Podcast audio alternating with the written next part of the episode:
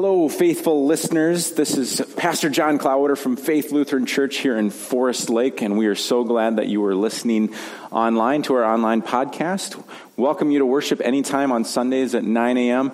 or 10:30, and thanks for being here. Thanks for participating in worship with us as we look forward to the week ahead.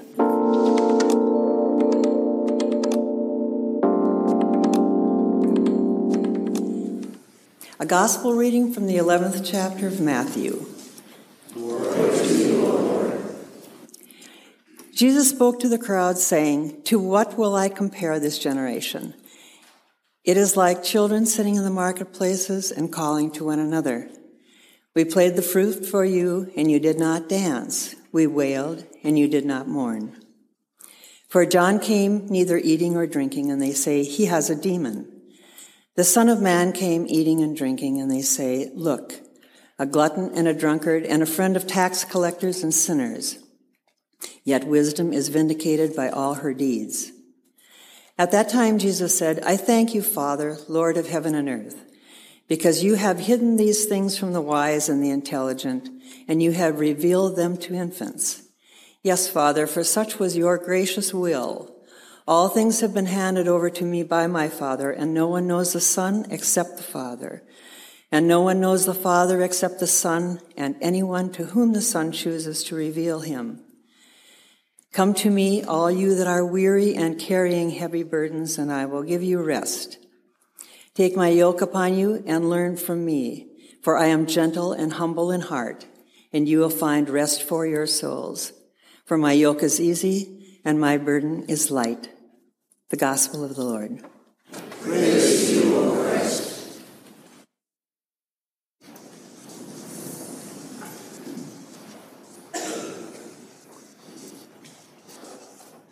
Thank you for having this salute. Because our congregation, when there was a baptism, the pastor took the baby. I did it in my own ministry too, and everybody did this. And it ended up online and it looked like we're all doing the Hitler salute. so thank you for doing the Spider Man salute. I appreciate that. Last time I preached here was one of the anniversaries, and I had a bunch of high school classmates who had said they were going to bring numbers 1 to 10, and they were going to show them during my sermon. Well, fortunately, they didn't do that. But I'm glad you're here today, and it's a privilege for me to be here. I am a retired pastor in Elgin, Illinois, but obviously grew up here at Faith. And uh, there's a little history going on today because Denny, where are you? Denny Johnson. Were you the first to turn in the fire alarm in October of 60 when the old church burned? He was. I was on the cross country team and we then ran over there in the afternoon. So a little bit of history in this guy over there. Toward the front of this gospel, there's some name calling. You ever been called a name? Was there a name that you grew up with that kids made fun of you in using it? Jesus is called in the first part of this text a glutton, a drunkard, a friend of tax collectors, woo, friend of sinners, oh, worse yet. How many of you Raise your hand. This is not a rhetorical question. Raise your hand if you learned as a child the sticks and stones may break my, everybody. It was a lie. if we got hit with a stick or stone, the bruise healed. But then we grew up with those words you're fat, you're stupid, You'll never amount to anything. All those names that bullies love to use in their prose at it, or abusers, same thing in marriage and family life. Then we hear Jesus say, Come to me, all you who are weary and carrying heavy burdens Take my yoke upon you. Learn from me, for I am gentle and humble of heart, and your souls will find rest. Hmm. For my yoke is easy, and I'll get to that later, and my burden is light. There's a legend that, you know, Jesus' father, Joseph, was a carpenter, and Jesus probably learned some skills. One of the legends says Jesus made yokes. We all think of an ox yoke, and you'll look on the computer, and that's what they're probably going to show. He made yokes, perhaps. Now, the Jews in the audience of hearing this in the book of Matthew, immediately when they heard yoke, would have thought about the Torah, the law, the teachings of the faith to help somebody to get through life. And of course, one of them was the Ten Commandments and other laws, helping people make decisions. But in our text, Jesus seems to be saying, yes, his teachings, learn from me. Notice it says, learn from me. And he, he is the replacement of the law. We see that elsewhere in Scripture because grace and love was higher than the law. I like in the Greek text of the New Testament the word burden means ship, ship's cargo. Ship's cargo. Is that a heavy burden? Well, who can imagine that? I'm two days a week an emergency room chaplain volunteer. Every day I see scores of people with heavy physical or mental burdens. It's like a ship's cargo. And if you ever get up in the morning and think, oh man, I'm not sure I want to face the day, you know what a burden is. and I see suicidal patients. Some are in elementary school, people, and a lot in middle and high school. Talk about burdens. Burdens. Now, when Jesus, it hasn't happened in his life yet, he knew burdens. He had the weight of the world and the sins of the world on his shoulders. And when he was carrying that, either the cross piece, and the scripture says the cross, to Golgotha, imagine the weight of that cross. That's a ship's cargo burden, people. And could he carry it himself? No. No.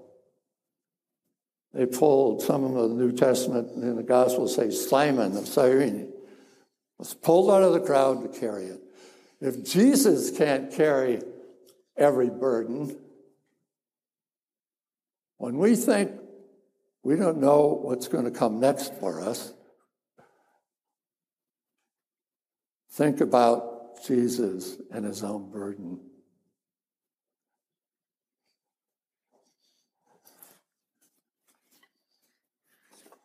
This, my friends in Christ, is a yoke that Henning Hendrickson, my, our great grandfather, made. He was born in 1832 in Applebo, Sweden. And in Swedish, it says yoke, spelled with a J, for carrying, C A R I N G, instead of double R's, maple sap. So Hendrik Hendrickson used this with two pails to carry the burdens. Now, Dina's going to help. Nina. The volunteer coordinator is Dina, by the way. Sorry about that. Where I work. Worries. Worries. Sickness. Sickness. Grief. Grief. Low self esteem. Low self esteem. Failure. Failure. Doubts. Guilt. Guilt. Fear. Fear. I should have had two pails, shouldn't I? Yeah. you, you didn't know I was going to bring rocks. Hurts. No. Insecurities. The need for control. Thoughts of revenge. Sin. Destructive habits. Thank you. We might have missed some of your burdens. What you carry. This hung in what was, when I was growing up, my bedroom, but it's where ultimately a, a stove went, and now there's a mirror there. And so I said to my mom, the old timers remember her, and I said, You know, the only thing I want in this house is the yoke. And I told her that when she came to visit us because she spent the winters with us where we lived in two different places. She said, Why didn't you say that when you were up there? Well, I kind of didn't want to just say, Hey, I want that. And so she sent it. Thank you. Now you have seen a human yoke.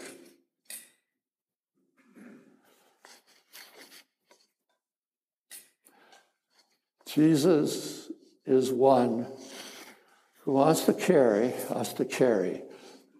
The Greek word, again, for yoke being easy, because those things weren't easy to carry, were they? But the yoke in Greek means well fitting. And when I look at this text, I think of it Jesus saying, My yoke is well fitting. It's made for you and you and you for whatever your struggles are and all the things that Nina mentioned and more. People can be yokes in our own life. So, one of my favorite stories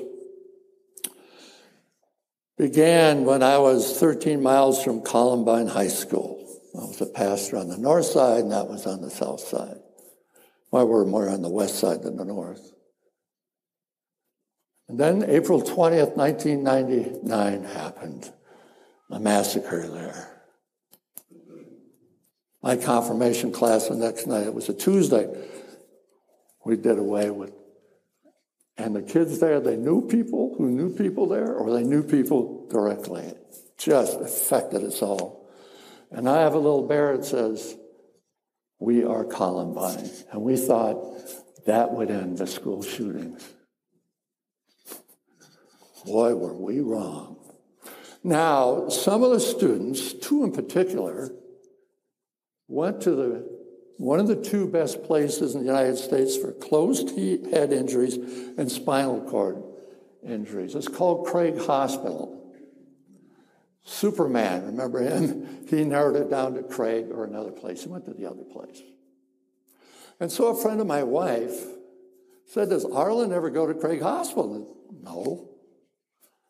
But I had a senior in high school who was just in March in the state wrestling tournament, and he was skiing moguls at Breckenridge, and he became paralyzed for life from the waist down. And said, Yeah, he's going to be going there because that's where Mason was. Well, there's a young woman there who was in our daughter's wedding party, and she rolled her car in the mountains, and she's in tough shape. You'd think Arlyn could go visit Jody. So I went and visited Mason,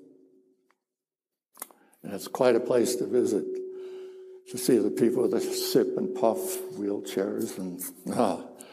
And I walked into Jody's room. I had never met her.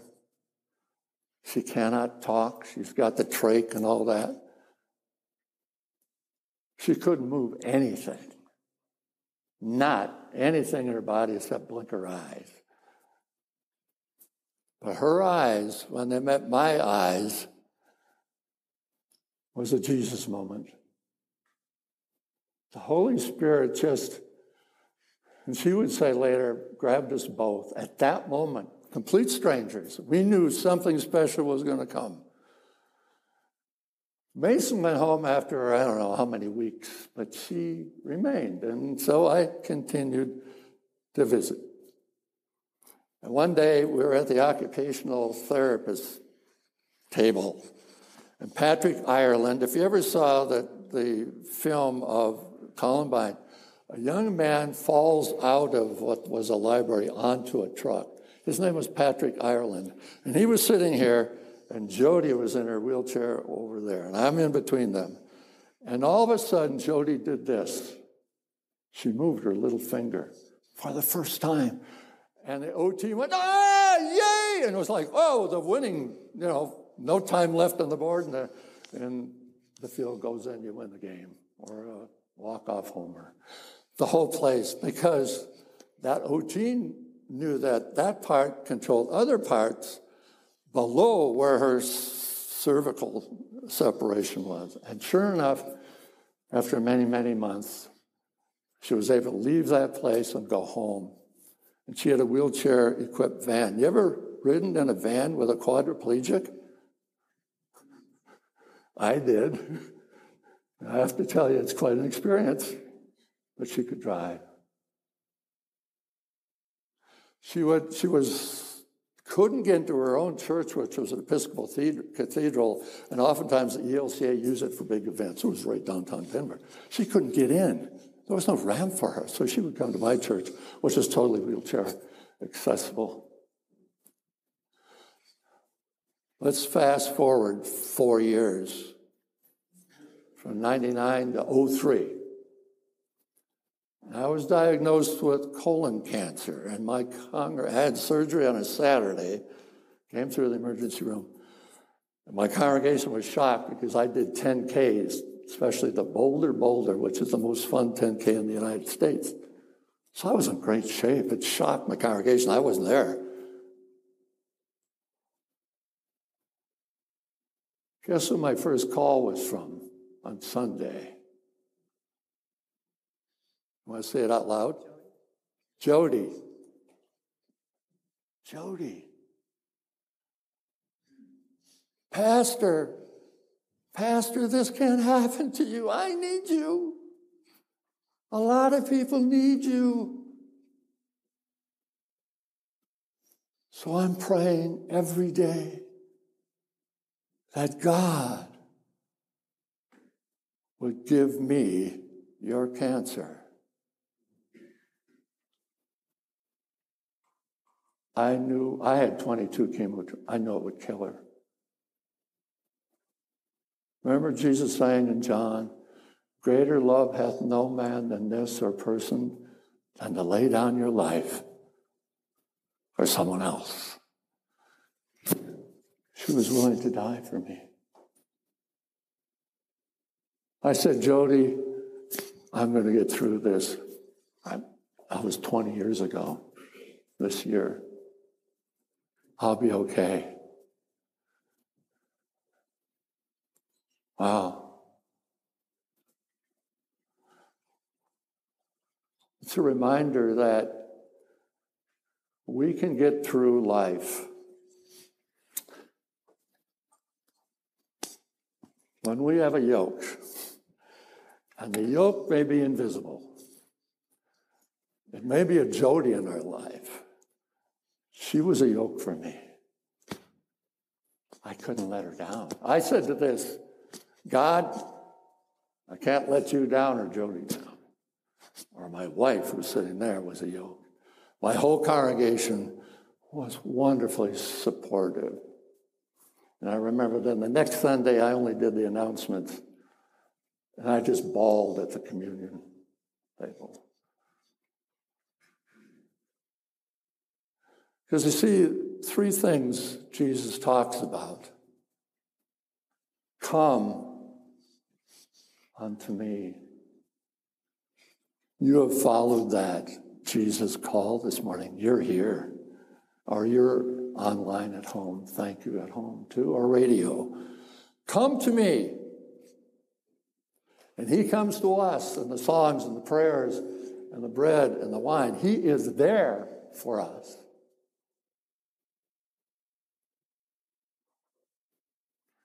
And you will find rest. Rest. Thanks for the prayer minute. Sabbath literally means not doing anything. Just chill out. You spend a lot of time with meditation in your talks because I listen to them.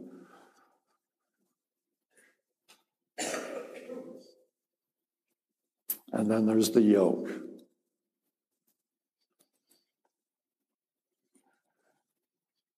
Many of us today, in 95 years, you've seen a lot of ups and downs World War II, depression, deaths of Will and others. How many of you, looking back, found somebody who was your yoke? That the Holy Spirit, Jesus, raise your hand again, it's not rhetorical. Somebody was there for you. And I believe that you are called to be a yoke for somebody else. There's always somebody in need.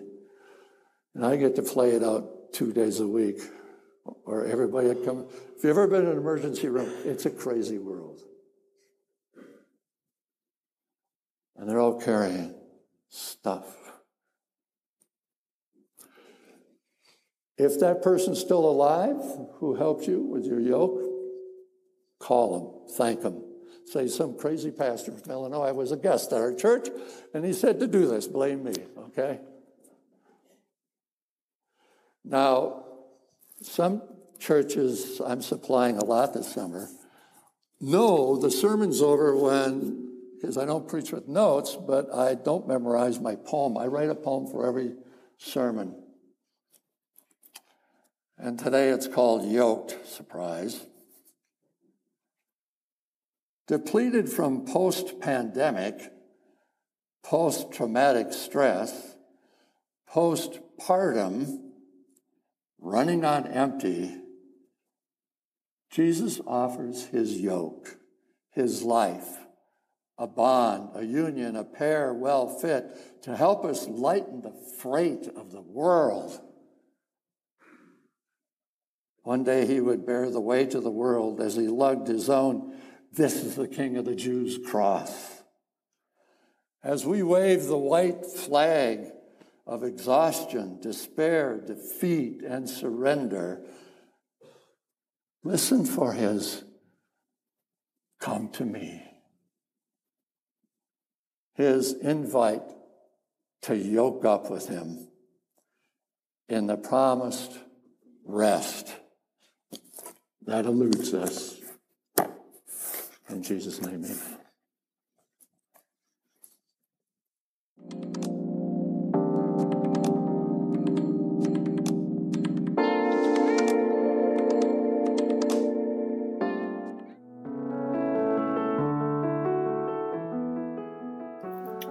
We hope these words will strengthen you as you live out your daily life. If you would like to know more about Faith Lutheran, leave a prayer request, or financially support our mission and ministry, please go to our website at faithfl.org. May God bless you in the days ahead.